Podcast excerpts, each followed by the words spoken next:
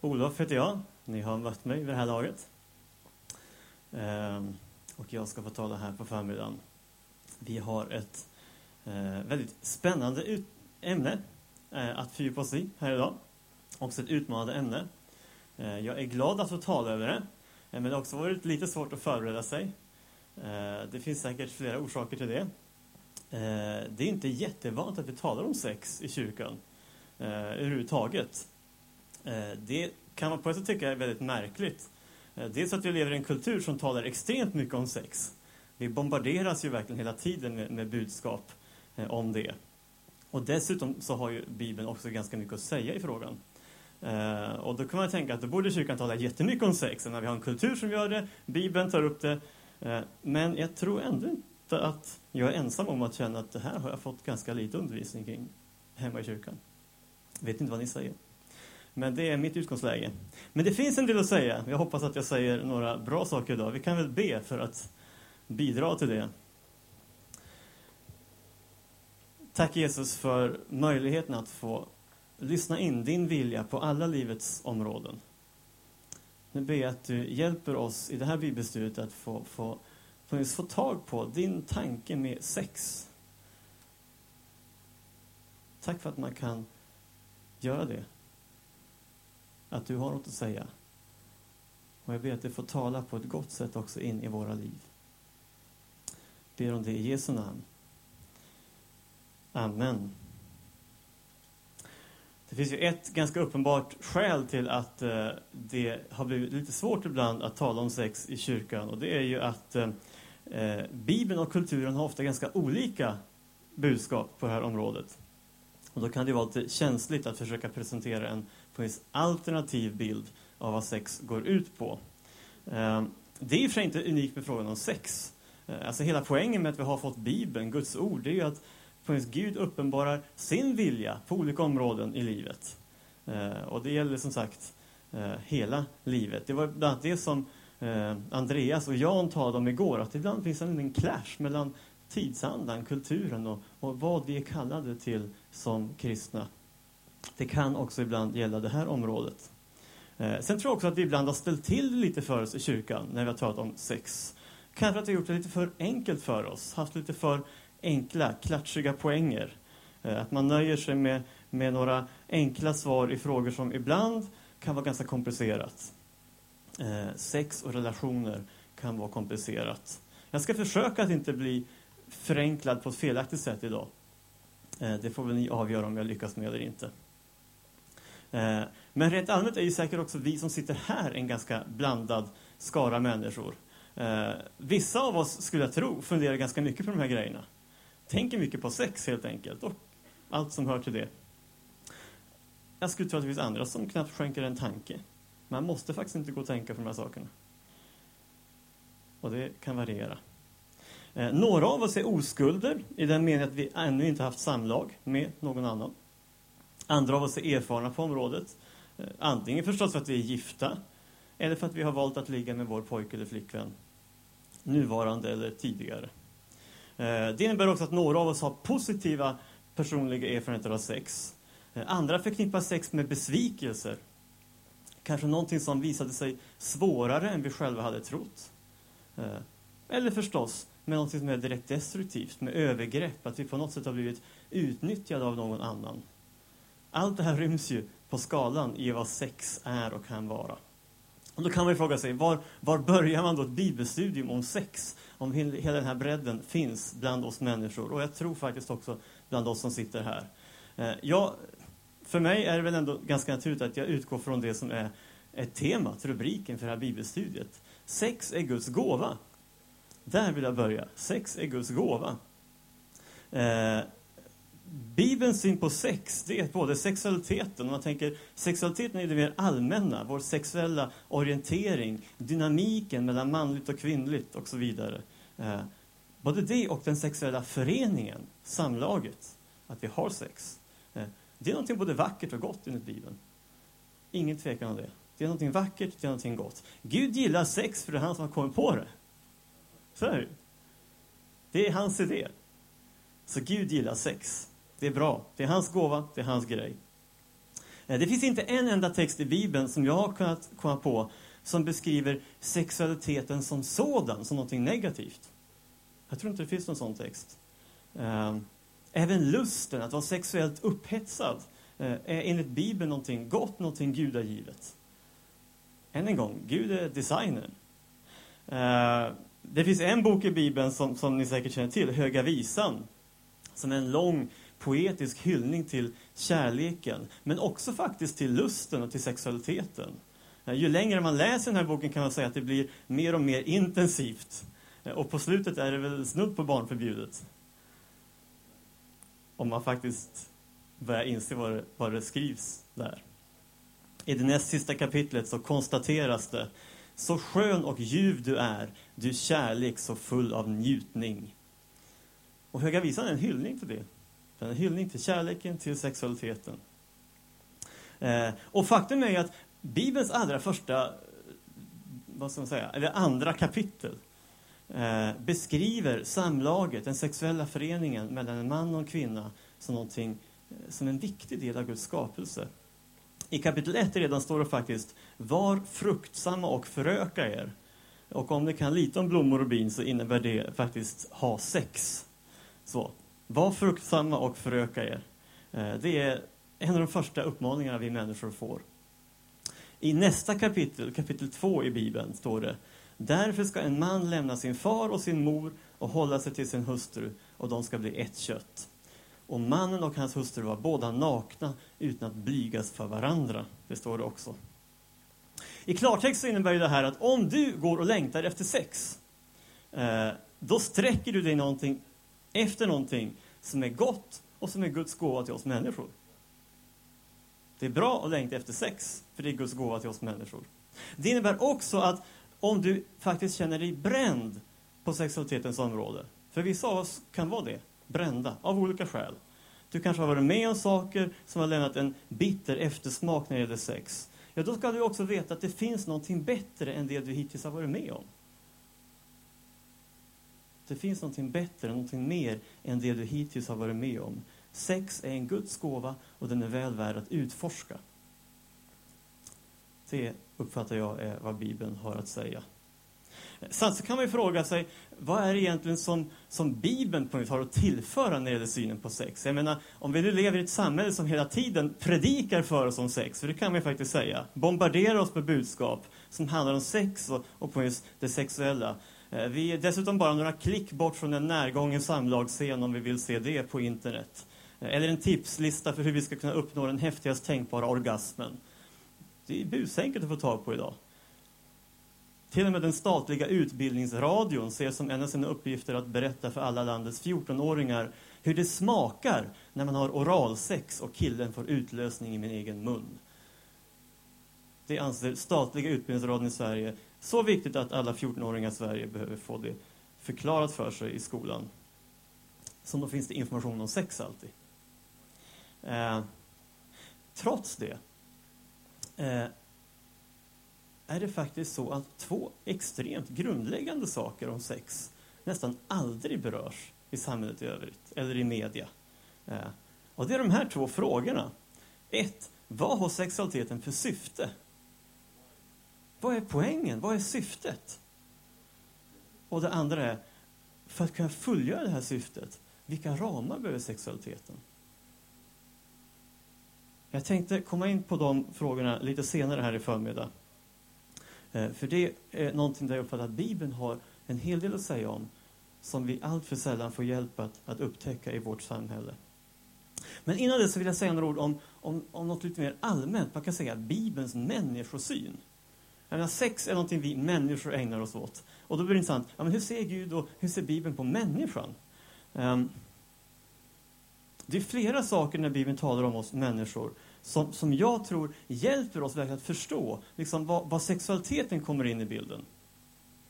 Uh, och det handlar ju djupast sett om att Gud är vår skapare, vår designer. Han är även sexualitetens designer. Uh, och då borde han ju rimligen ha en del rätt vettiga tankar om hur vi ska använda den gåvan. Är ni med så långt? Det är bra.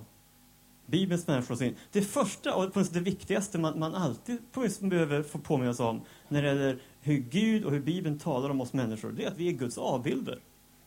Eh, det finns ingen annan varelse i Guds skapelse som får den beskrivningen. Det är en oerhört hedrande beskrivning. Vi är unika på det sättet. Vi är Guds avbilder.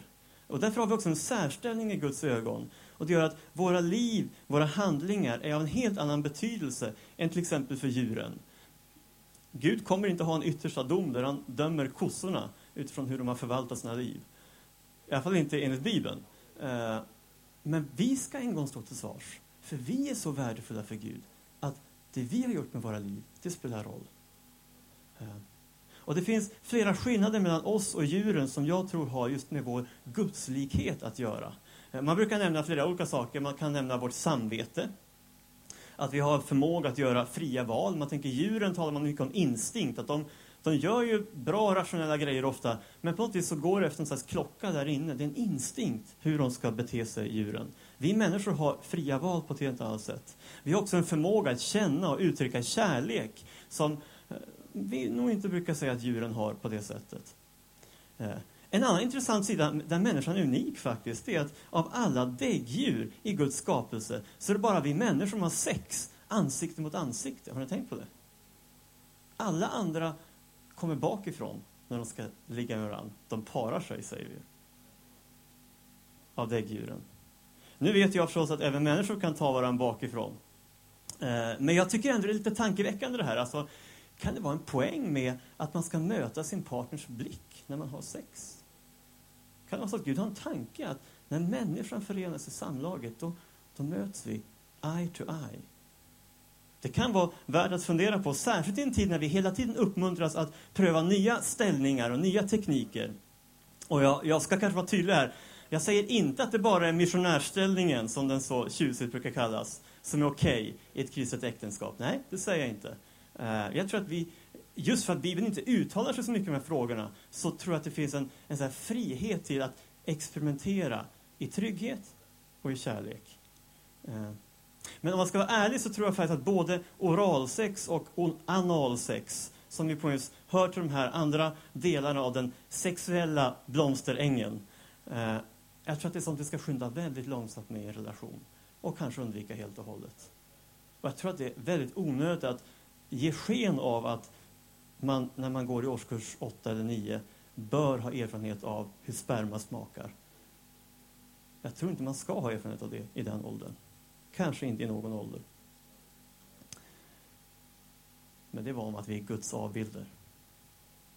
En annan sida av att vi är skapade till Guds avbilder, det är att vi, precis som Gud, faktiskt kan beskrivas som treeniga.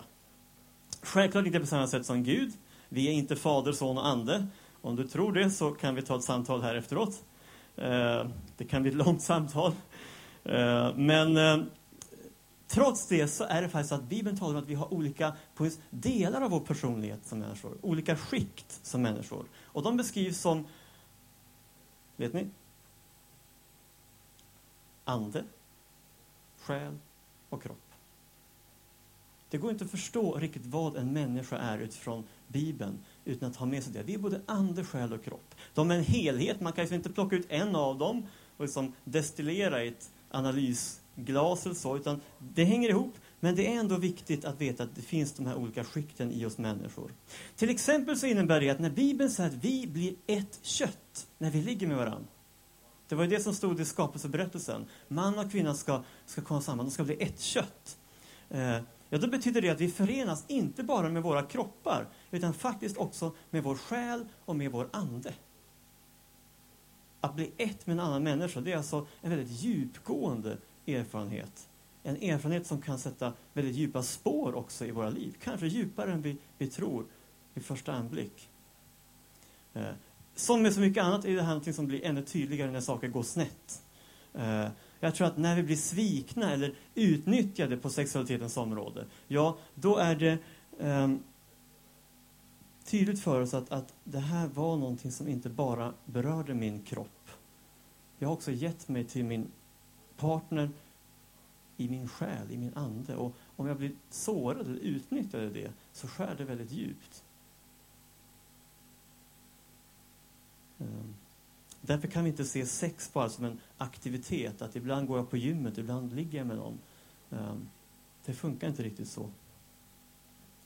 Ehm, och jag tror att i grunden så behöver det här också vara med och styra vårt sätt att tänka eh, med vem vi faktiskt blir tillsammans med. Min pojke eller flickvän, eller det som kan bli min man eller hustru. Eh, Bibeln, tänker jag i alla fall, målar upp ett slags ideal där vi gifter oss med någon som vi på ett enkelt och naturligt sätt kan bli förenade just på alla de här tre planen. Ande, själ och kropp. Alltså rent konkret, att vi om möjligt hittar en partner som vi kan dela vår tro med. Där kommer anden in, bland annat. Men också att vi connectar, inte bara på det sättet att vi känner åtrå till varandra. Det är trots allt ganska enkelt. Alltså, jag menar, vissa av oss kan ju tända på en naken skyltdocka. Eh, det där går att lösa. Eh, åtrån kan i och för sig också gå upp och ner. Men tänk att få connecta så djupt att man faktiskt kan kommunicera med varandra. Att man når fram till varandra. Att man trivs med varandra, har gemensamma intressen, att man kan vara stolta för varandra inför andra. Det kanske inte spelar så stor roll första veckan du är tillsammans med någon, men du ska dela livet med någon. Är grymt viktigt? Och det handlar om själen. Och jag tänker så här att om vi kan förenas på det andliga och själsliga planet, eh, då finns det ett helt annat djup när vi också förenas på det fysiska planet. Eh, man kan säga att samlaget det blir en bekräftelse på en gemenskap som redan finns i relationen i stort. Är ni med på vad jag säger? Det är på bitarna faller på plats. Sex blir inte bara att gå på gymmet, ha lite skönt en stund. Det blir att bygga en gemenskap som berör hela min varelse. Eh, och det leder in på det sista som jag skulle säga, just om det här med, med den bibliska människosynen. Eh, och det är att Bibelns författare, de tänker hela tiden helhet när det gäller de här sakerna. Så de gör inte den här uppdelningen att, att man kan på vis, Eh, låter den ena delen premieras på de andras bekostnad. Det kanske inte låter så anmärkningsvärt med det, eh, men jag tror att under egentligen hela mänsklighetens historia har vi varit jätteduktiga på att dela upp de här olika delarna i oss människor. Eh, till exempel har man sagt att kroppen i princip är oviktig, vissa tider av människans historia, och att det är själen som verkligen räknas. Det är själen som är grejen. Kroppen är liksom, ja, ja, inte så mycket att bry sig om. Det är till och med så att den väldigt vanliga synen som finns också idag, att det bara är våra själar som kommer till himlen när vi dör. Ett uttryck för det. Det var väl inget konstigt kanske, du tänker? Det är väl precis så det är. Nej, inte enligt Bibeln. Bibeln talar om att vi ska få uppståndelsekroppar. Hela människan ska förvandlas, förnyas i himlen. Det är inte bara din själ som kommer till himlen, enligt Bibeln. Enligt Bibeln är det hela du som kommer till himlen. Men du kommer kanske inte se riktigt likadan ut som här och nu. Det blir svårt att dansa med änglarna då. Ehm, men det här har med helhetssynen att göra. I vår tid kanske det nästan är tvärtom, att det är, är kroppen, det som syns, som hela tiden lyfts fram. Det är ju på det andra diket, att utseendet och ytan får mycket mer uppmärksamhet än det som finns i våra själar. Det är naturligtvis lika galet det. Båda är på ett exempel på, på, på, hur vi spelar ut saker mot varandra. Men det jag bara vill säga är att i Bibeln så spelas inte de här sakerna ut mot varandra. Varken kroppen eller själen avfärdas. Tvärtom så finns det en väldigt hög syn på, på hela människan. Och Det innebär bland annat att det vi gör med våra kroppar spelar roll. Eh, sex är inte någonting vi kan ägna oss åt utan att det får konsekvenser för våra liv i stort. Det är inte en slit och slängvara som så mycket annat som vi blir uppmuntrade till genom media, genom kulturen i stort. Kroppen är viktig, den är dyrbar. Den är till och med ett tempel för den helige Ande, säger Nya Testamentet. Någonting vi är kallade att ta hand om på bästa sätt. Det berör ju sexualiteten, det berör självklart också andra områden. När vi stympar oss själva, när vi skär i våra kroppar, ja då går det emot både egentligen vår naturliga instinkt och Bibelns ord. Om du har fastnat i sådana mönster så tror jag att du ska faktiskt ta möjligheten att gå och be om hjälp att bryta med det. För det bryter ner din kropp. Och din kropp är ett tempel för den helige Ande. Om man bara sammanfattar allt det här nu först så, så kan man säga att Bibeln talar om oss människor som Guds avbilder. Den säger att vi är skapade med ande, själ och kropp och att alla de delar eller skikt som är berörda, eller ja, blir berörda av den sexuella gemenskapen när vi ligger med någon. Så om vi vill må bra i våra relationer, och särskilt naturligtvis i våra kärleksrelationer, ja, då tänker jag att då behöver vi tänka in den här helheten. Vi behöver värna både vår andliga och kroppsliga och själsliga hälsa. Och naturligtvis att vi får hitta en partner, söka en partner som vi kan dela så mycket som möjligt av livet med. Allra helst en som vi också kan dela vår kristna tro med. Och så behöver vi vara på vår vakt mot de här krafterna i samhället som vill lura oss att tro att våra kroppar är en slit och slängvara som vilken som helst. Att på den sexuella attraktionen bara kan leva sitt eget liv utan att sätta något spår i våra liv i övrigt. I alla fall jag tycker att det är ett budskap man ganska ofta möter i vår värld. Ehm. Ja. En annan viktig konsekvens av det här med Bibelns människosyn, eh, det är att sex visserligen är något både fint och viktigt, men att det faktiskt har väldigt lite med vårt värde som människor att göra. Eh, det här är också en sak som man ibland kan få intrycket, tycker jag, då i, i media och i vårt samhälle. Det är att på sexualiteten skulle vara det viktigaste i hela vår personlighet. Eh, det talas väldigt mycket idag om att vara hetero, homo, bi, trans, queer och så vidare. Och det är på något vis så att den sexuella identiteten, det låter som att det är den som liksom definierar hela livet. Att det, det är det det handlar om och så det andra är lite bisaker. Jag på indelar mänskligheten i vilka är homo, vilka är hetero, vilka är bi och så vidare. Eh, Bibeln är mycket mer avslappnad när det gäller det här. Visst, sex är jätteviktigt. Det är Bibeln tydlig med. Men det är inte livets mening.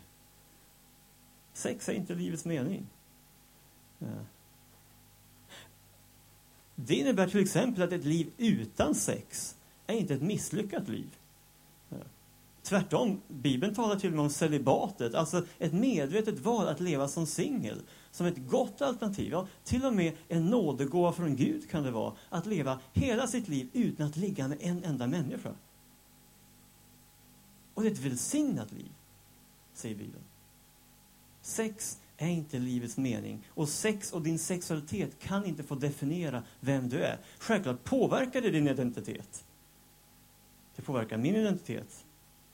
Eh, men det finns mycket som påverkar vår identitet.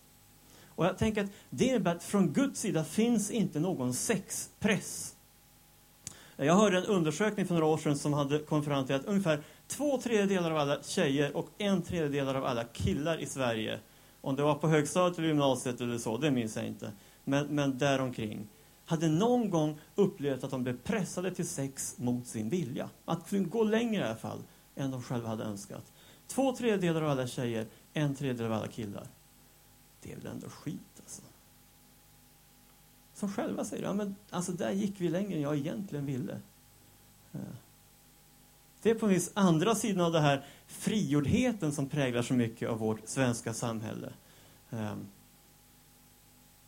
ett samhällsklimat där sex har blivit som en, en, vara bland alla andra. Där lusten och åtrån hela tiden glorifieras. Vi liksom uppmuntras att ja, men följ dina impulser. Blir du kåt, ja men kör på. Alltså, inga bromsar. Ehm, för de är inte sexiga. De säljer inte bromsarna. Ehm, och hur ska man då kunna hålla fast vid några sunda gränser överhuvudtaget? Man får liksom aldrig någon verklig hjälp.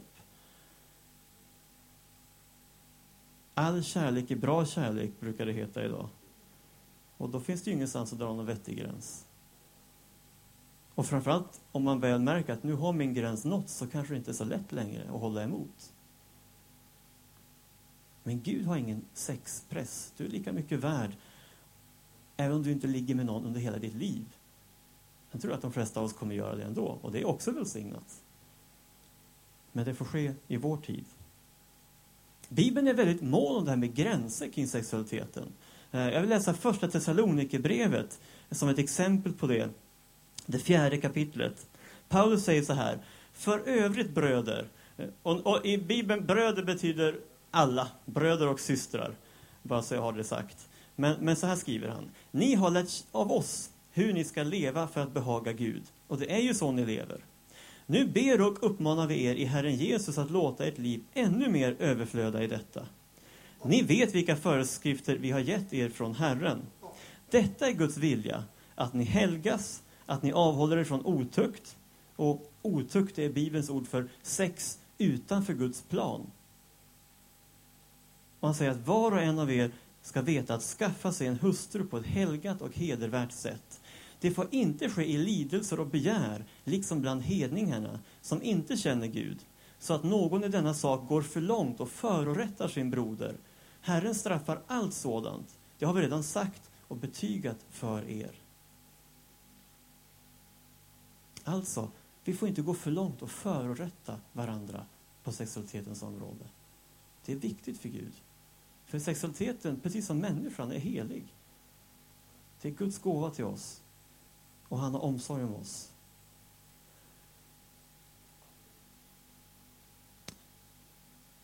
Det finns ju många typer av, av, gränser som Gud har satt upp kring sexualiteten just för att han är skaparen av den. En av dem är att vi inte ska ha sex med någon som är från vår egen familj. Det finns väldigt tydliga lagar för det, inte minst i Gamla Testamentet. Alltså incest av olika slag förbjuds väldigt tydligt.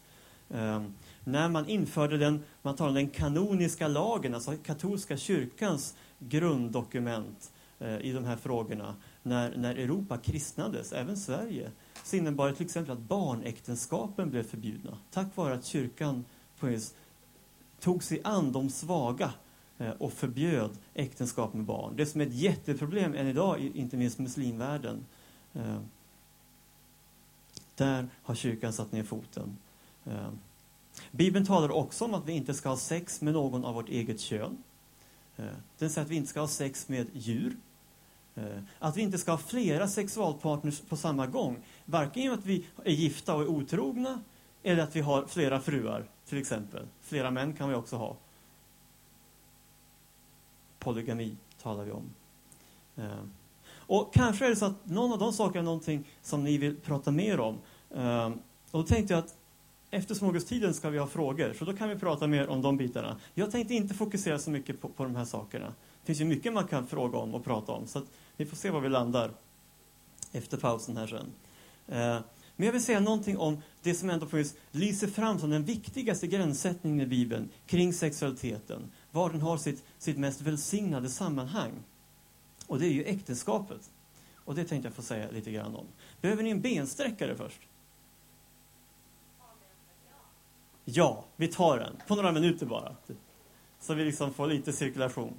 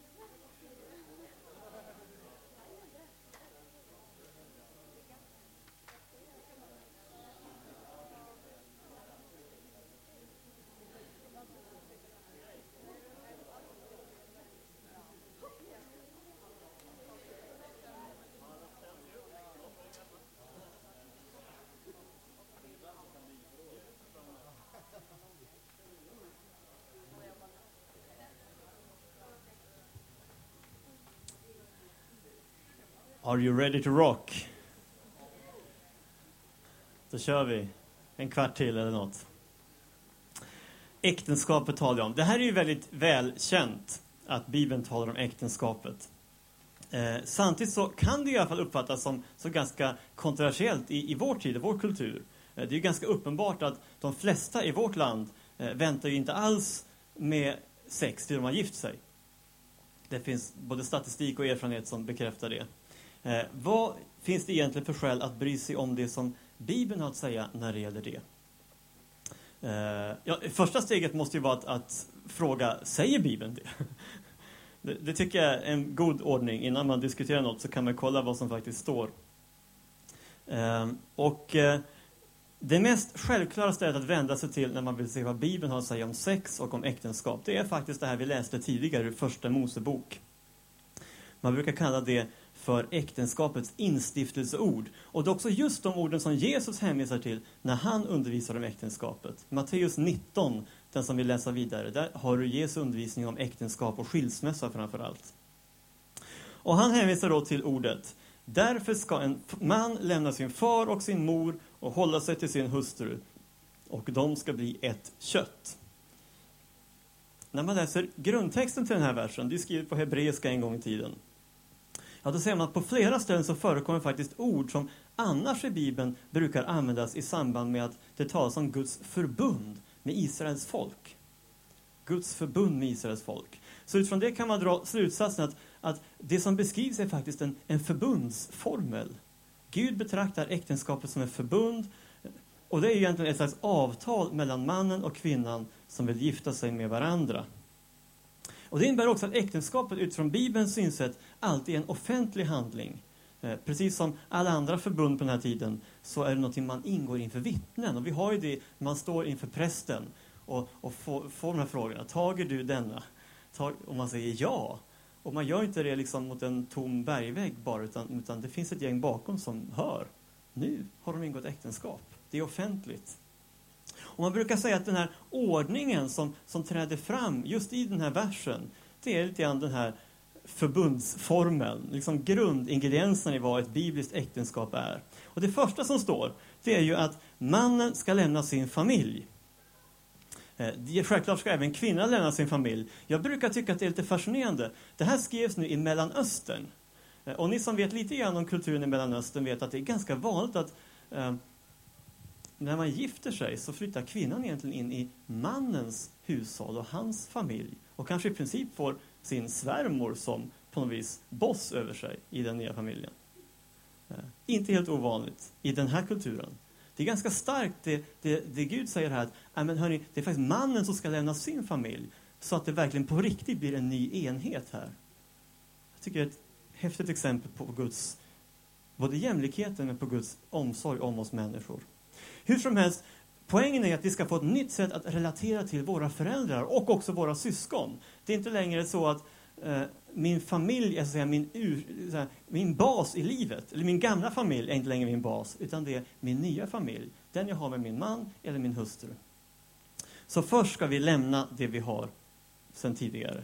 Det andra är att mannen ska hålla sig till sin hustru, det vill säga lova henne trohet. Och här är det intressant, för det är precis samma ord som används i, i hebreiskan som i övriga ställen i Bibeln används om Guds trohet mot sitt folk. Och vi ser gång på gång i Bibeln att Gud han är trofast även när folket sviker. Det är en, en livslång trohet, det är en, en absolut trohet. Det är den troheten som vi är tänkta att lova varandra i äktenskapet. En livslång trohet. Och först därefter kommer då det tredje ledet. Eh, därefter har tiden blivit mogen för mannen och kvinnan att bli ett kött, alltså förenas sexuellt, ligga med varandra. Eh, och som jag sa tidigare så innebär det här att bli ett kött att man förenas, inte bara med sina kroppar, utan också med sin själ och med sin ande. Eh, och jag vet inte vad ni säger nu då, men, men det jag slås av när jag läser den här ordningen, det är att idag är ju regeln att vi gör precis tvärtom. Precis tvärtom. Alltså, eh, först ligger vi med varandra. Det är klart, det är lite olika. Jag menar, man kan ha träffats på en fika först, men, men eh, många raggar ju på puben helt enkelt. Och sen drar man hem med någon och eh, har trevligt ihop. Och eh, om det känns som att det här kan hålla lite längre så kanske man blir ett par. Eh, man blir ihop. Och då lovar man varandra inte livslång trohet utan tillfällig trohet. Vi prövar ett tag. Och sen när man väl har bestämt sig, då lämnar man sin familj och flyttar ihop. Eller hur? Alltså precis motsatt ordning mot den Bibeln anger.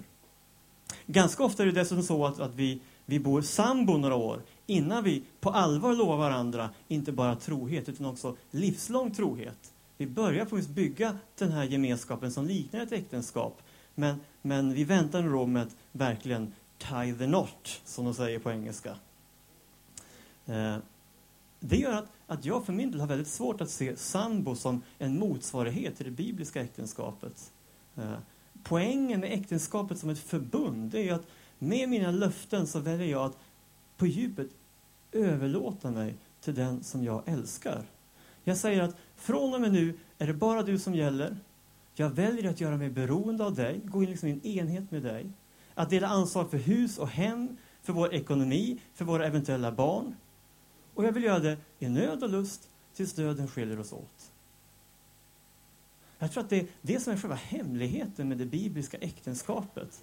Just för att äktenskapet är ett förbund kan man liksom säga att när jag ligger med min man eller min hustru så är det en bekräftelse på någonting som redan finns. Jag bekräftar en överlåtelse som jag har gått in i när det gäller honom eller henne.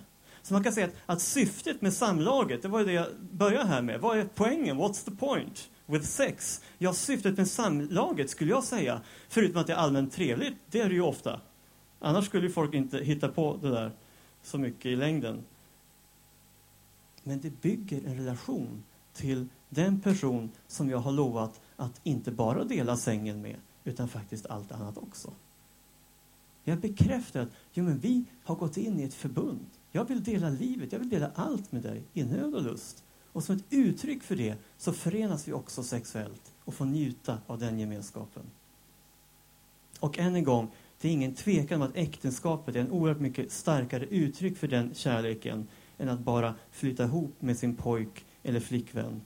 Eh, jag ska ge några ytterligare orsaker till det. Den första är ju väldigt teknisk, det är ju juridiken. Det juridiska skyddet för sambopar är betydligt sämre än för par som är gifta. Så om du vill ge den man eller den kvinna som du älskar det skydd som du tycker att han eller hon förtjänar, då ska du gifta dig med henne eller honom. Och det har egentligen ingenting med kristen tro att göra. Lite har det väl det i och för sig, men du kan fråga vilken svensk jurist som helst, alldeles oavsett om han är ateist eller kristen eller något däremellan. Eh, vill ni vara trygga med hur saker ska regleras om det till exempel blir en olycka eller ett dödsfall i familjen? Alla svenska jurister kommer säga, ja men ni kan ju börja med att gifta er, så tar vi resten sen. Därför att det är så stor skillnad mellan de sakerna. Sen är det, det uppenbara att ett samboskap, det är ju inte ett offentligt avgivande av löften, utan helt enkelt en av de bärande bitarna i Första Moseboken finns inte med. Eh, och därför tror jag inte heller att det är en slump att så många fler samborelationer slutar i skilsmässa än äktenskap. Samtidigt som vi också vet att väldigt många äktenskap också slutar i skilsmässa. Det finns inga garantier här. Eh, vi behöver på något vis inse både att vi är på något vis brustna som människor eh, och att det finns så mycket som gör ett äktenskap eller en relation hälsosam. Mm. Det finns en sista sak som jag också bara vill, vill säga, som jag tror kan vara en profetisk signal för oss som lever i just det här samhället. Um, där det här inte alls är självklart.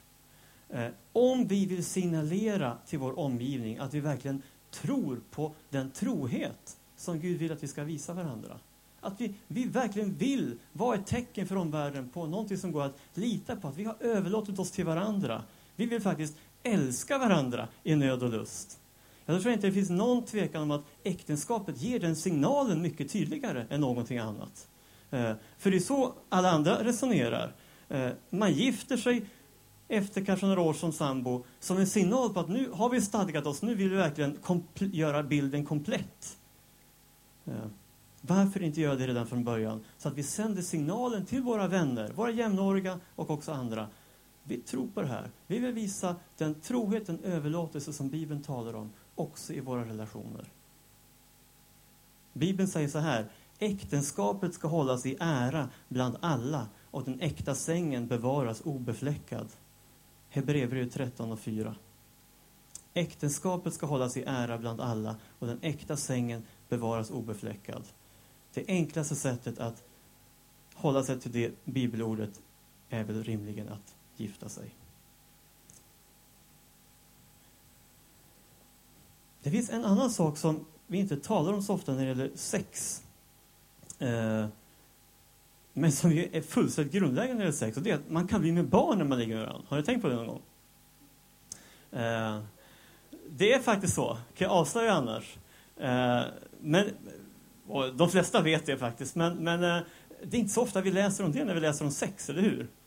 I sexspalterna, eller på film och tv. Det är inte det som liksom är i fokus, utan det är kanske andra saker.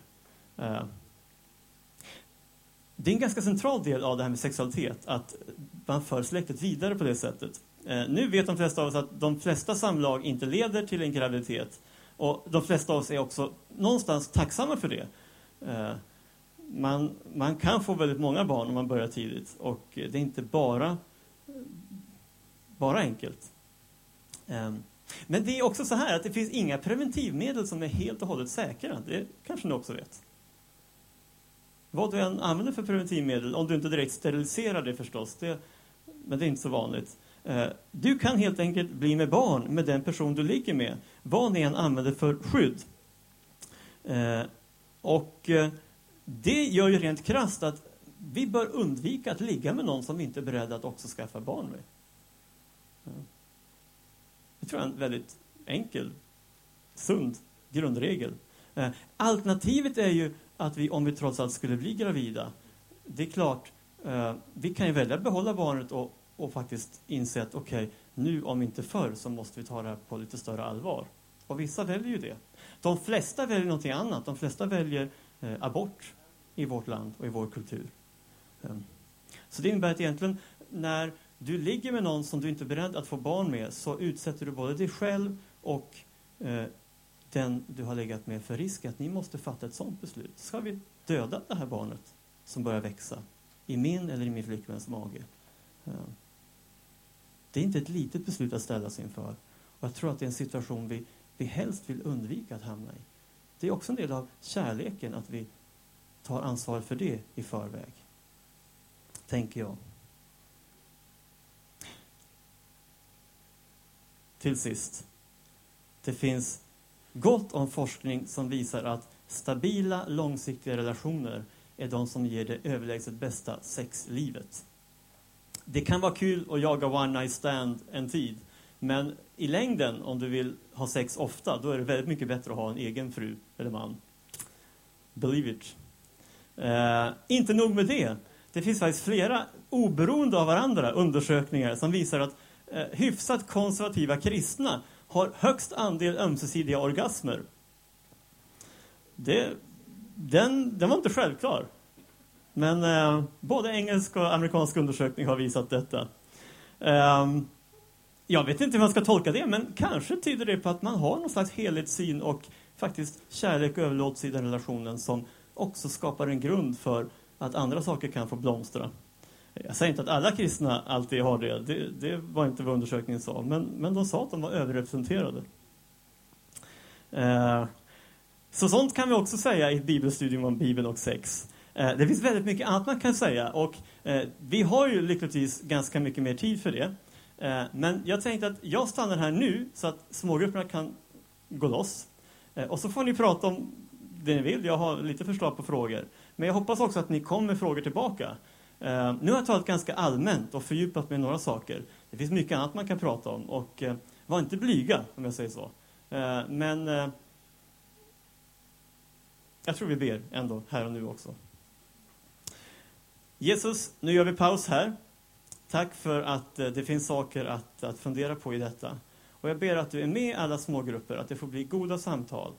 Om det är någonting jag har sagt som har varit helt galet så, Eh, så får du gärna skölja bort det ur medvetandet. Men, men det som vi faktiskt behöver fundera på och, och samtala om, låt det få prägla smågrupperna. Så ber jag också att du gör oss kreativa när vi går in i frågestunden så att vi får prata om rätt saker där. Viktiga saker där. Håll din hand över oss alla. Det är i Jesu namn. Amen. Då ses vi om tre kvart.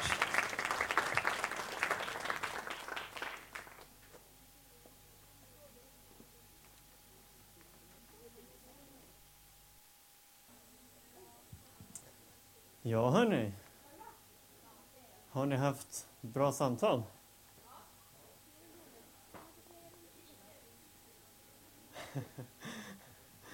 Eh, jag har redan fått in några, några frågor här och eh, det blir väl... Eh, möjligt sen att ställa, ställa fler.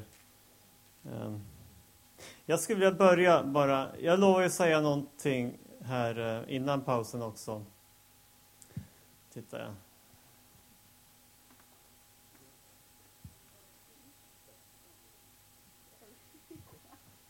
Ja, det är bra frågor.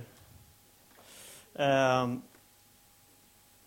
om hur man kan tänka om jag redan lever i en sexuell relation eller har gjort det och bara helt enkelt önskar att jag inte hade haft så bråttom. Helt enkelt att jag har haft sex, det kan ju ha varit mer eller mindre frivilligt då också, men att du kanske idag känner att det var inte vad du hade önskat. Eh, självklart kan det finnas personer också här som är eh, på en relation där ni har sex och det är inte säkert du ser det som ett problem. Eh, jag har egentligen inte tänkt försöka övertyga er om, om motsatsen så. Ni har hört ungefär vad jag har delat och, och vad jag också uppfattar som bibelsyn i de här frågorna. Um, men, men jag tänker, du som faktiskt känner att det här är ett problem, eh, och det tror jag kan vara, vara flera också, eh, så vad gör man då? Liksom? Eh, på ett sätt är ju svaret för mig som kristen jätteenkelt. Alltså, sexuella synder är ju inte värre än andra synder. Det finns inte på det sättet någon gradering. Sen vet vi att det här att ligga med någon, och särskilt en hel relation, handlar ju om så många bitar. Det kan skapa djupa sår och det kan vara väldigt uppslitande eh, när det inte blev som man hade tänkt eller som man hade önskat. Och det, det kan ju vara en process att, att få bli hel från det och också någonting där jag kan få, få behöva både samtala med, med andra och på något vis landa i det, själv, i det själv. Jag kanske behöver förlåta en person som har gjort saker mot mig som har skadat mig. Eh, inte för att han eller hon förtjänar det nödvändigtvis, utan för att det kanske är enda sättet för mig att få kunna gå vidare, att säga att nu får det här vara historia. Att förlåta mig själv, eh, det som jag ångrar.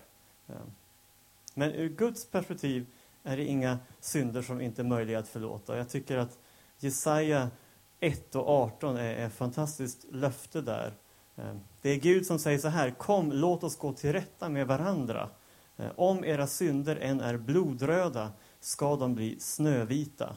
Om de är röda som scharlakan ska de bli vita som ull.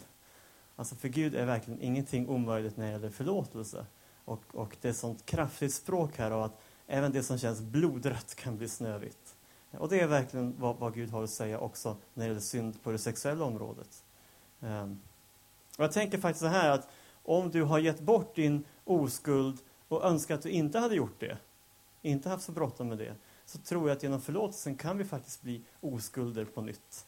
Ehm, det är vad jag tror. Gud är vår skapare och vår frälsare och han, inför honom kan vi få bli helt, börja helt från början. Eh, det kan vara bra till exempel, eh, vi nämnde både igår och förrgår det här med bikten. Det kan vara ett ganska konkret sätt ibland om vi har saker, inte minst på det här området, just för att det är lite känsligt och berör så många bitar, att att få hjälp med att lägga av sig saker med någon annan som vittne. Vi talar om bikten där jag bekänner synd inför, ofta en präst. Måste inte alltid vara en präst, men det kan gärna vara det. Eh, och han eller hon också får på tillsäga mig syndernas förlåtelse. Eh, det kan vara väldigt befrielse i, i att faktiskt få göra det så konkret.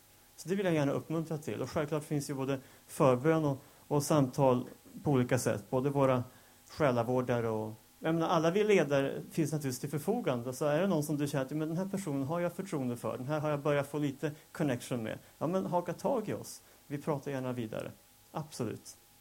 Eh, jag vill också bara säga det att sex eh, har ju egentligen aldrig varit något helt okomplicerat. Och ibland kanske man också i kyrkan har gjort det lite lätt för sig. Jag och många med mig lyfter fram äktenskapet väldigt tydligt. Och det, det är för att vi uppfattar att det är vad Bibeln gör. Eh, men då kan man ibland kanske bli lite för ivrig och säga att bara man gifter sig så ordnar sig allt. Även på det sexuella området. När, liksom, när det väl har gifter, då, liksom, då faller biten på plats. Det är tyvärr inte alltid så enkelt. Eh, det tar eh, ganska lång tid för vissa par att liksom hitta varandra sexuellt. Både lära känna sin egen sexualitet och den andres. Eh, någon har sagt så här att man får inte svart bälte som älskare över en natt. Så är det. Så jag vill inte ge bilden av att bara du gifter dig så löser sig allt. Så enkelt är det inte. Men jag tror att samtidigt, just det att det är lite komplicerat ibland att hitta varandra sexuellt, gör ju att äktenskapet är en fantastisk ram att mötas sexuellt i. För där finns den trygghet som gör att det kan gå lite snett, inte bara en, utan flera gånger. Eh, om man på vis kan, kan följa upp det och liksom lära sig av det och, och lära känna varandra, inte minst. Om det helt kör fast, då kan man ju även där få söka upp en själavårdare eller sexolog som det finns numera. Varför inte? Eh, även som kristna kan vi behöva sån hjälp. Men, men eh, det jag framförallt vill säga det är att bara för att äktenskapet är Guds plan för att leva ut sexualiteten betyder inte det att det alltid är enkelt med sexualitet i ett äktenskap. Eh, sen fick jag några frågor här eh, och jag antar att jag betar av dem lite grann helt enkelt. Och en berör det här, är det möjligt att klippa banden som har bildats om man har haft sex Eh, och sen ångrar det? Eh, jag vet inte riktigt, den som ställde frågan vad, vad, vad, den personen vet eller har tänkt kring de här bitarna. Men, men jag tror absolut att, att det finns, alltså, vi behöver ju kunna gå vidare från relationer. Det gäller både vanliga relationer och sexuella relationer som vi på något vis eh, upplever att det här har haft sin tid, det här är passé. Eh, och just för att en, när vi ligger med någon som förenas vi så djupt så kan det här finnas också den rent andliga dimensionen eh, i sexualiteten finns med här. Eh, jag är inte främmande för att man ibland kanske i, i, rent i förbön kan få på konkret be Jesus gå in och klippa band till tidigare sexpartners jag haft och som jag på inte vill ha med i ryggsäcken längre. Ja, men historien är på en sätt, den, den, den, finns ju där, men, men jag tror att det finns också en rent andlig kraft i att be en sån bön. Uh, men jag tror att mentalt så handlar det ganska ofta också om förlåtelsen. Att, att ändå kunna ta det steget att men jag, jag vill förlåta honom eller henne det som, som blev fel i den relationen. Eh, inte för att han eller hon förtjänar det, men för att eh, jag vill stå fri också från, från det som kan bli bitterhet eller så i mitt liv. Eh, så vi kan klippa banden så att säga, både i det mänskliga och i det andliga på det sättet. Eh, och vill du veta mer om det så kan jag säga mer om det, men jag tror att det räcker för det här sammanhanget. Eh, jag fick också frågan här, det här med oralsex och analsex. Jag var ju inne på det lite grann. Eh, och hur tänker jag där egentligen? Jag tänker för det första att Bibeln inte uttalar sig specifikt i de frågorna. Och då ska man alltid vara ödmjuk ändå i, i hur, man, hur man resonerar. Det jag sa tidigare var ju att jag tror inte det är en slump att vi är det enda däggdjuret som ligger med varandra ansikte mot ansikte eh, det finns någonting av också bekräftelsen i det mötet där man på ser varandra, följer varandras så att säga upplevelser och eh, en fara jag kan se till exempel med en del, och det blir väldigt tydligt inom porrens värld, för i porren är ju det här väldigt vanligt att man på prövar de här gränserna och tänjer de gränserna. Det är ju att man trots allt blir eh, reduceras från en relation till någon slags sak man leker med. Eh, och det är klart, en kvin- jag brukar säga att ganska mycket sex som pågår eh, även i vanliga pojk och flickvänsrelationer, det är egentligen en slags ömsesidig onani. Eh, man bryr sig inte jättemycket om varandra, men man vill ha skönt och man använder varandras kroppar för det. Eh, och båda är överens, ofta, om att eh, man gör så. Men det är inte den här djupa överlåtelsen, förbundet, som Bibeln talar om. Eh, Inom porren blir det här ännu mer drivet, att man verkligen aktivt använder varandra som som saker som ska så att säga, trigga lusten. Um, och det gör att jag är tveksam till sånt där vi har så att säga, porren som inspirationskälla. ska vi nog vara väldigt försiktiga med. Um, eller att vi kanske bara är allmänt uttråkade i en relation. Det kanske inte heller är det bästa motivet till att experimentera med nya ställningar. Um, när det gäller analsex så är det så att du har en helt annan bakterieflora i din ändtarmsöppning, som så fint heter. Eh, och den är helt enkelt inte skapt för att någon ska föra in sin penis där. Ehm, det kan man naturligtvis göra ändå. Man kan ju göra det på många ställen, bland annat där. Eh, Bibeln uttalar sig inte i frågan, men om vi bara ser till skapelsen så tror jag inte att det är Guds tanke. Det gör jag faktiskt inte. Oralsex är en liten annan sak på ett sätt. Dels för att den kan ha lite olika eh, dimensioner. Det är ju så att säga lite olika saker att stimulera en man sexuellt, att stimulera en kvinna sexuellt, eh, oralt. Eh, Och att man i en trygg gemenskap kan så att säga få leka lite, experimentera lite, det som båda då har en trygghet i. Fine. Eh, personligen har jag lite svårt att riktigt se situationer där det är, är bra att liksom gå för långt, till exempel att, att få utlösning i någon annans mun. Uh, men jag kanske bara inte tillräckligt frigjord där. Uh, men jag tror att det är vist att inte ha för bråttom med sånt. Uh, det, det, tror jag ändå. Det är så lätt att man pressar varandra eller utnyttjar varandra utan att man riktigt sätter ord på det eller tänker på det. Um, så det lät kanske luddigt, men kort och gott skulle jag säga så här. Ja, i vissa fall kan nog eh, där det finns en ömsesidig längtan vara var så att oralsex kan fylla en funktion i en trygg relation. Jag är tveksam till analsex, men eh, jag har inget bibelord på det så jag tänker inte säga någonting svartvitt där heller. Var det tillräckligt tydligt? Ett försök att svara. Det är inte så lätt det här. ja, men tack. eh, precis. Nu ska vi se här. Jag har några frågor här om... Eh, ja, jag kanske tar den här. Jag, kom, jag ser att det är några frågor om homosexualitet. Vi kommer gå in på den frågan. Eh, om man tror att man är singel, eller ska vara singel, om man tror att man är singel så hoppas jag att man tror rätt. Annars är någon väldigt besviken. Eh, men eh, den försmådda älskaren. Ehm, men om man tror att man ska vara det också, och faktiskt är det, eh, hur då göra med sex? Ja, det är en fråga som de flesta människor har ställt sig. Ehm, få föds gifta. Och eh, så är det ju. Ehm, jag tänker så här, om man tar utifrån Bibeln så är det så påtagligt, tycker jag, att, att sexualiteten den, den får det här fulla utloppet i, i, eh, i ett äktenskap, i ett förbund. Eh, sexualiteten, den bär vi med oss hela tiden. Det är en del av vår identitet. Jag sa tidigare att den inte är hela vår identitet. Och det tror jag är viktigt att säga. Vi är något mycket mer än vår sexualitet, men det är ju en del av vår identitet. Det innebär, jag när jag som man relaterar till andra så finns det så här, min sexualitet finns ju med i det, även om det inte finns en ambition att det ska bli någonting sexuellt av det. Förstår ni vad jag menar?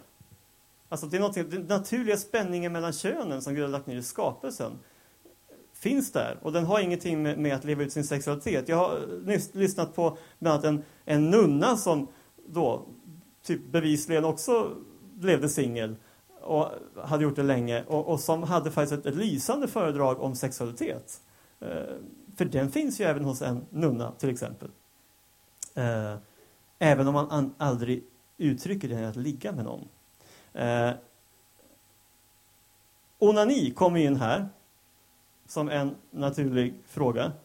Eh, det är ju så att eh, eh, de allra flesta människor onanerar någon gång i livet, vissa många gånger. Eh, kanske är det ännu vanligare i ungdomstiden, eh, men det varierar också. Eh, det är till av de här eh, sakerna som inte nämns i Bibeln, faktiskt. Eh, och det gör att vi ska inte vara för svartvita i den frågan, tror jag. Ehm, det finns visserligen en kille som heter Onan och som har fått ge namn till det här, men han har väldigt lite med onani att göra, så det är nog ett olycksfall i arbetet. Så honom kan vi lämna därhen. Eh, jag, tänker, jag har mött två ytterligheter när det gäller onani. Jag har mött människor som på, har liksom fastnat i ett tvångsmässigt onanerande. Att du liksom inte klarar av att hålla dig, och det kanske till ibland flera gånger per dag. Och du nästan själv märker att det här blir en väldigt stor del av mitt liv, större än jag egentligen skulle önska. Ofta går det hand i hand med att man konsumerar ganska mycket porr. Det är så att säga ena sidan. Jag har också mött en annan grupp, eh, oftast tjejer, eh, som har närmast en beröringsskräck inför sina egna könsorgan. Man på minst, ja, det finns något där nere, men jag, jag är aldrig där och petar. Eh, jag tror inte att något av de dikena är riktigt sunda, om jag ska vara ärlig. Och det tror jag förtjänar att sägas i ett sånt här sammanhang. Eh, det handlar till exempel om att du faktiskt en gång ska kunna ge dig till en annan person i ett äktenskap. Eh, och du kan bara ge dig fullt ut till honom eller henne om du någonstans också känner dig själv. Det är ju dig själv du ger.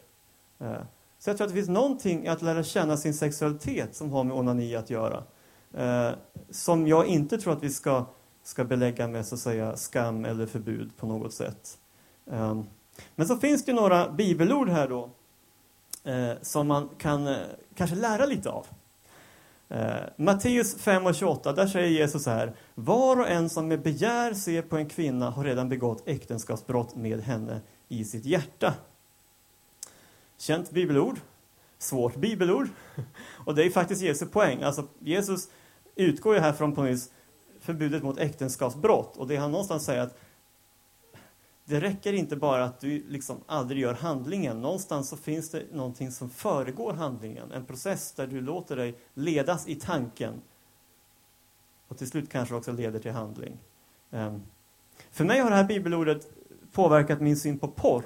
Jag tror att pornografi eh, är ju till för att trigga min sexualitet. Eh, men det är också någonting som väldigt mycket gör andra människor till eh, ting någonting jag konsumerar. Jag egentligen konsumerar en annan människas kropp för min njutning. Det är ganska långt från Bibelns syn på sex.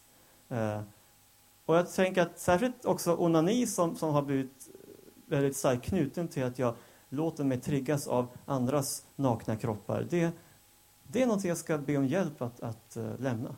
Det tror jag. Mm.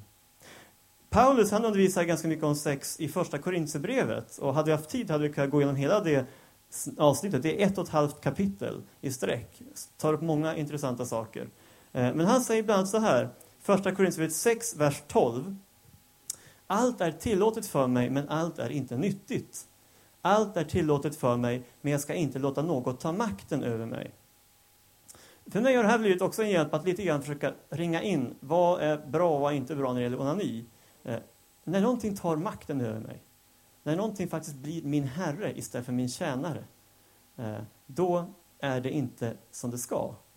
Och min upplevelse är att sex i allmänhet faktiskt, men också onani, kan bli just det. Någonting som tar makten över mig.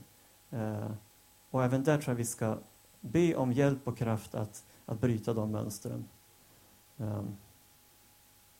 Så jag säger aldrig att onani i alla sammanhang eller alla omständigheter är fel. Men jag tror att vi är ganska många som har också erfarenhet av att det, det kan bli för mycket av det goda. Eh, och det är inte så lätt då, alltid. Eh, och vissa av oss kanske behöver ha ganska tydliga ramar så att vi inte trillar dit för mycket. Nu tycker någon att jag är väldigt flummig och någon tycker att jag är, jag vet inte vad. Eh, men, men så säger jag. Någon kommentar till det? Det får man gärna komma med.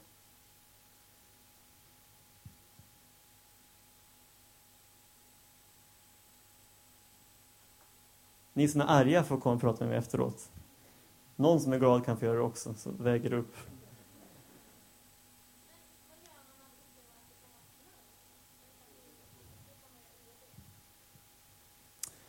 Ja, hur kommer jag ur det om det har tagit makten över mig? Eh, det... Tack för den frågan, Isa. Eh,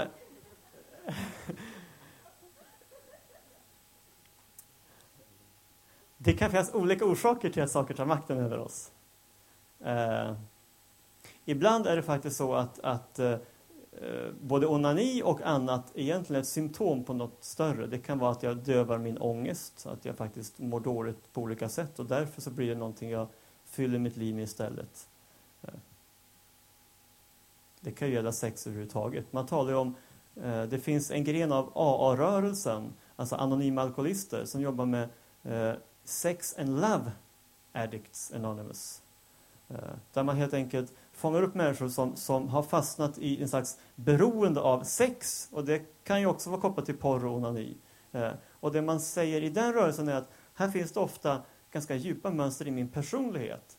Som ibland bara har råkat ta sig uttrycket att jag har fått liksom en överdriven onani i livet. Vissa kanske blir shopaholics istället. Eh, som ett sätt att döva om det är ångest eller annat. Eh, och så min poäng är att då behöver jag jobba med djupare saker i min personlighet.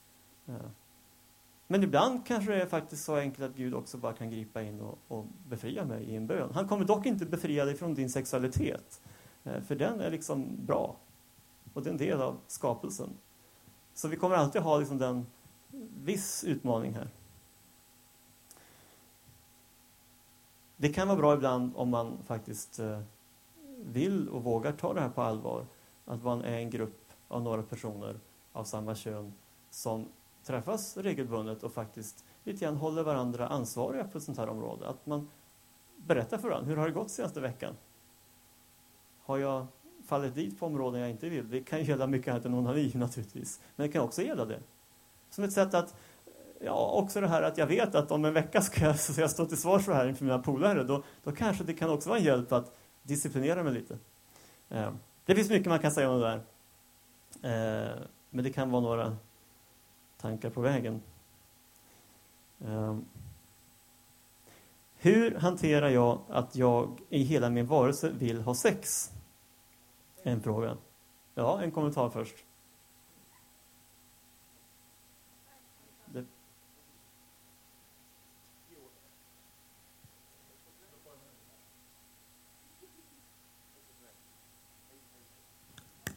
Där, hej.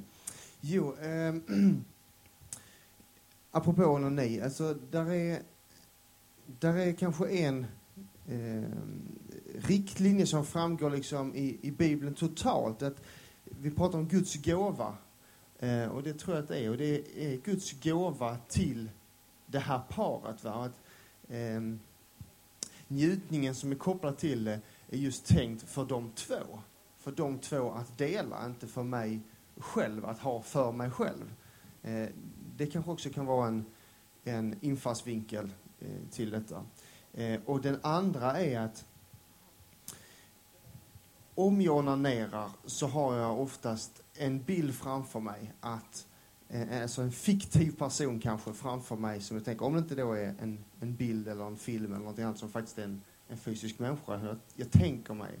Och en hjälp för att inte det där ska skada mig liksom i min, i min kommande relation eller i en, i en faktisk relation jag har med en människa kan vara att försöka faktiskt ha en realistisk bild som jag föreställer mig om jag nu onanerar. Liksom.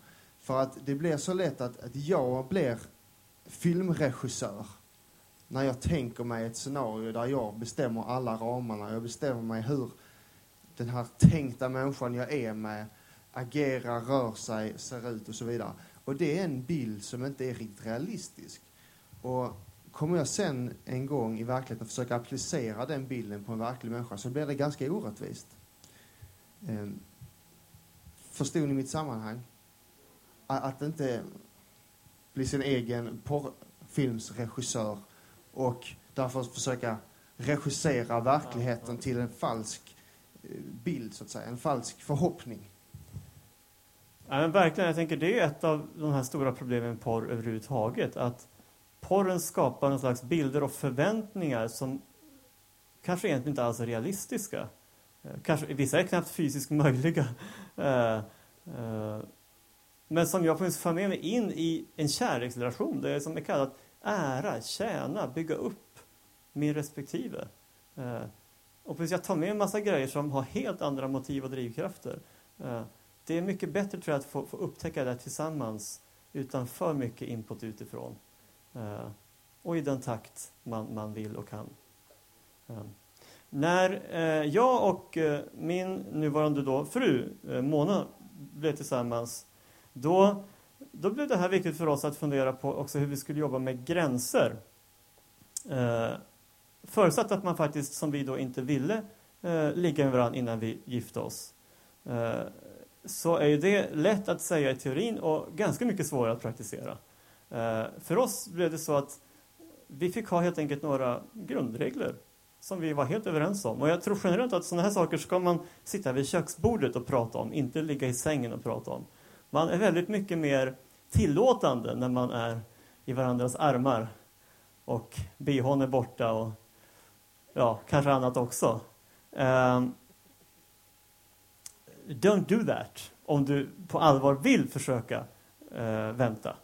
Eh, om du inte vill så spelar inte det här någon roll det jag säger. Men, men om du vill så har jag tre råd om du faktiskt vill, vill faktiskt vänta med sex tills du gifter dig. Eh, kramas gärna, men behåll kläderna på. Jättebra regel. Det är svårt att bli ett med kläderna på har jag upptäckt. Eh, och eh, det är så många saker som blir så mycket enklare om man har den regeln. Eh, ni måste inte hålla med mig här, men nu delar jag bara hur vi gjorde. Eh, att inte heller eh, sova över ensamma hemma hos varandra. Eh, tror jag är en, en bra gräns. Eh, dels för mig själv, så att säga, för att någonstans man ska inte underskatta hur lätt man frestas till saker man kanske inte hade planerat. Eh, för mig har det också varit en fråga om signaler. För mig är det viktigt att signalera trohet, signalera att jag hedrar äktenskapet med mitt liv. Eh, det gör att jag och min fru har inte heller åkt på semester ensamma innan vi gifte oss. Eh, här vet jag att man kan tänka olika. Eh, det står inte i Bibeln att man inte får göra det. Men för oss hörde det ihop med att, nej men, att dela badrum, att dela sängkammare tillsammans, som man gör på en semester om man åker ensamma ihop. Eh, det ser vi som en del av att vara gifta. Och därför vill vi spara det också dit. Och självklart så gör det att vissa frestelser blir mindre brännande. Och det sista vi hade som lite grann tanke var att det här att man ökar intimiteten i takt med hur relationen fördjupas. Eh, och eh, ja, som sagt, idag är det ju väldigt vanligt att man tänker att det är all in från första kvällen. Och då, ja visst, jag tror inte på det. Eh, jag tror att det är sunt att lite grann få, få växa också när det gäller det här. Och att ju tryggare jag blivit med min partner, och till exempel också när jag har förlovat mig, det är också en milstolpe, där jag faktiskt har sagt att nu, nu har vi ändå bestämt oss, nu är det bara att vi inväntar datum för bröllop. Eh, att då kan kanske också intimiteten få växa, för att sen fullbordas i att man ligger med varandra eh, fullt ut, så att säga, när man är gifta. Så kan man jobba om det här är en viktig fråga. Och så tänkte vi. Eh.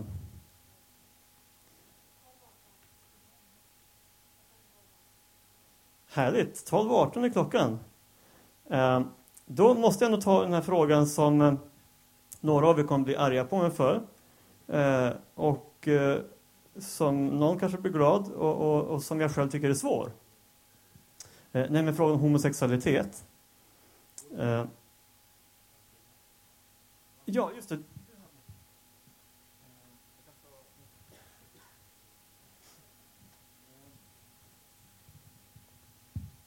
Tror jag ska tillägga en sak om eh, onani. Eh, kanske främst till er killar. Eh, och... Eh, ja, hur ska jag börja? Eh, just apropå eh, fantasier och grejer. Eh, jag talar av erfarenhet eh, och det, det kan verka oskyldigt Eh, och att det är bara tankar, men det påverkar verkligen ens kvinnosyn, eh, hur man beter sig mot folk i allmänhet. Eh, och det är värt att tänka på. Ja, ja, och ni har hört mina perspektiv också. Jag kan säga det faktiskt eh, på en gång. Eh, under våren, bland annat för att jag visste att jag skulle ha det här bibelstudiet, men också av lite andra skäl, så har jag jobbat med en artikelserie på min blogg i 20 delar om Gud och sex. Eh, och eh, på 20 delar hinner man jobba med rätt många olika ämnen. Så jag tänkte om någon är intresserad av att både fundera vidare och kanske också ställa frågor, det finns ett kommentarsfält där på bloggen. Eh, gå gärna in där, den heter Efter Kristus. Och där har ni precis Gud och sex del 20, ser ni, ser ni som finns där. Där har jag lite fördjupande undervisning till exempel kring eh, det här med oral och analsex. Jag har diverse, som ni förstår. Kolla gärna där och, och se det gärna som ett forum där ni kan ställa frågor. Och på, det är intressant att bara föra samtal om det här. Det är ju inte alltid så självklart. Eh, där finns också en artikel om det jag ska tala om nu, men, men jag vill ta det på ett lite annat sätt här. Eh, homosexualitet. Jag fick flera frågor här. Eh, en är om det är fel att vara homosexuell och i så fall varför och hur tycker man då att man ska, eller hur tycker jag att man då bör leva? Eh, en annan fråga är hur kan Gud begränsa sex till kille och tjej om det är kärlek? Eh, vad säger Bibeln egentligen? En annan fråga eh, om samma sak. Eh, vi ska nu svara på allt det på sju minuter. Så ni får ha lite nåd med mig. Eh, det är ingen tvekan om att det här är en väldigt brännande fråga i vår tid. Eh, det talas väldigt mycket om det och det berör särskilt en viss grupp människor väldigt starkt. Eh, det finns olika diskussioner om hur många som, som så att säga, istället för då heterosexualitet eh, går mot homosexualitet. Men oavsett procentsats så vet vi att det är en grupp människor och kanske eh, någon också här. Eh, det, det, är ganska uppenbart utifrån Bibeln, och det tror jag har, har, har märkts redan, att den självklara utgångspunkten när Bibeln talar om, om, sexualitet, det är äktenskapet, för det första, och det är också relationen mellan man och kvinna. Eh, och det finns ju flera enkla skäl till det. Det är ju dels att det är där den här komplementariteten mellan könen kan komma till uttryck. Alltså vi är fysiskt olika. Det finns nog vissa skillnader också på andra sätt mellan män och kvinnor. Eh, och det finns en komplementaritet i skapelsen som, som äktenskapet är tänkt att, att uttrycka. Det är också så att det bara är den relationen som det kan bli barn. Och även om inte alla ligger med varandra för att få barn, så som vi sa förut, man kan få barn varje gång man ligger med någon, i princip. Eh, inte riktigt kanske. Eh, Samtidigt så är ju Bibeln väldigt tydlig då med att vi alla, oavsett vilken sexuell läggning vi har, är skadade av synden. Och det innebär att ingen människa har ju en, så att säga, en helt hel sexualitet. Vi har alla så att säga eh, en brusten sexualitet på något sätt. Och det gör att eh, oavsett läggning eh, är vi på, på, olika sätt trasiga i vår både identitet och vår sexualitet. Eh, så man kan så inte säga att det är någon grupp som är säga, mer fördärvad eller syndig i största allmänhet, utan vi är alla syndare, också som sexuella varelser. Eh, men mitt i det så är det ändå det heterosexuella äktenskapet som är Guds A-plan när det gäller sex. Det, det, är väldigt svårt att se någonting annat utifrån Bibeln. Och det stryks ju under, inte minst av skapelseberättelsen, men också av ett antal andra texter i både Gamla och Nya Testamentet, eh, som, som tar med homosexualitet som ett exempel på otukt. Och otukt är ju Bibelns ord för sex utanför Guds ursprungliga plan. Allt annat inom det begreppet är ju heterosexuella variationer. Så att det finns, det finns olika bitar som Bibeln tar upp där. Vad skulle jag då säga till dig som själv upplever att du har en homosexuell läggning? Eh, jag vet inte riktigt vad jag skulle säga. Jag har inte den eh, sitsen själv att jag behöver fundera på det inifrån på samma sätt. Men jag har några saker jag skulle vilja säga och som kanske kan vara lite generella från min sida. Och det första är att varken som heterosexuell eller homosexuell tycker att du ska låta din sexualitet bli hela din identitet. Eh, och jag ser ett problem med när man buntar ihop alla homosexuella som en grupp. Och det är en av de saker som man faktiskt ibland har lyft fram som en kritik av till exempel Pride-festivalen. Att alla homosexuella känner sig inte alls hemma med det säga, sätt som man presenterar homosexualitet där. Eh, vi ska akta oss för att bunta ihop alla människor utifrån sin sexualitet i, i särskilda fack. Ehm, sen tror jag, och särskilt som ung, tror jag det är väldigt viktigt att säga att eh, våra sexuella känslor kan faktiskt variera lite grann fram och tillbaka. Eh, vi har ju dels begreppet bisexualitet som är helt etablerad, att man då har preferenser åt olika håll. Och då kan man ofta tänka att under en viss period så lutar jag mer åt det heterosexuella och det andra mer åt det homosexuella. I ungdomstiden särskilt så växer vi till som människor. Och eh, att så att säga sätta ner foten för snabbt, jag är sån här, tror jag inte man riktigt ska göra. Och det ser jag som ett problem när vi idag nästan ibland på dagisnivå ska börja tala om de här sakerna. Jag menar, man är inte färdig i de här frågorna i de åldrarna. Och jag tror att vi ska inte låtsas som att man är det heller. Ehm, om du ändå upplever att du är genuint homosexuell, det vill säga att efter eftertanke och liksom att pröva dig fram i, i livet i olika relationer, så är det där, du, där och bara där du landar. Eh, då tänker jag att då finns det väl egentligen två val. Man kan leva ut den homosexualiteten. Eh, på samma sätt som man som heterosexuellt gör det. Och jag, menar, jag har sagt att som heterosexuell så lever jag ut min sexualitet i ett äktenskap. har jag då ingen partner så är jag ju faktiskt i celibat även som heterosexuell. För det blir ju så att säga den andra vägen som är möjlig. Eh, och i den kristna kyrkan har det alltid varit celibatet man har rekommenderat. Inte bara till de som är homosexuella, utan faktiskt för alla som av en eller annan anledning inte är gifta. Det är viktigt att komma ihåg. Alla som inte är gifta i den klassiska undervisningen i kyrkan har alltid fått uppmaningen att vänta med sex. Eh, Jesus han talar om det här eh, i Matteus 19 när han undervisar om äktenskapet. Matteus 19 och 12. Och han säger så här. Det finns de som inte kan gifta sig därför att de är födda sådana. Och det finns de som inte kan det därför att människor har gjort dem sådana. Och det finns andra som för himmelrikets skull inte gifter sig. Den som kan förstå detta må ta det till sig, säger han. Ehm, det är inte helt självklart vad Jesus menar, så det kanske var bra med det sista tillägget. Men han säger att det finns de som inte kan gifta sig därför att de är födda sådana. Ehm, det kan ju syfta på lite olika grupper. Det kan ju vara, det finns ju de som rent fysiskt inte så att säga, kan leva ut sin sexualitet. Det finns könlösa. Eh, vissa tänker att det här också skulle kunna rymmas en, en grupp som man kallar för homosexuella. Eh, men det är inte självklart. Däremot sägs att det också finns en grupp som eh, har blivit gjorda sådana. Och det är ju faktiskt det som inte är så vanligt i vår kultur, nämligen eunucker. Eh, men också sterilisering. Och sterilisering finns ju som, som ett eh, fenomen också i Sverige. Eh, och det är klart, då, ja man kan ju vara gift ändå, men det blir ju ett så kallat vitt äktenskap. Eh, Nej, det blir det inte förresten. Man kan vara steriliserad och ha sex alldeles utmärkt, men eunuck, då är det svårare. Okej. Okay. Eh, hur som helst, det finns lite olika grupper här, det var poängen. Eh, och så säger Jesus allra sist, om det finns andra som för himmelrikets skull inte gifter sig. Och tänker det kan inkludera både de här grupperna och helt andra grupper. Alltså du som upplever en kallelse att av olika skäl, det kan vara din sexuella läggning men det kan också vara helt andra skäl, så har du en kallelse att leva som ogift. Kanske för att du ska kunna ha ännu mer tid i din tjänst för Herren. Ehm. Jag kan inte lägga den typen av beslut på dig. Ehm, om du upplever att du är homosexuell eh, så är det du som måste fatta det, det beslutet. Jag, jag varken kan eller vill lägga det eh, på dig. Ehm. Som människa har du mitt stöd oavsett vad du gör. Eh, jag tror att det som Bibeln uppmanas till är det som är, är bäst för oss alla. Eh, oavsett om vi är homo eller hetero.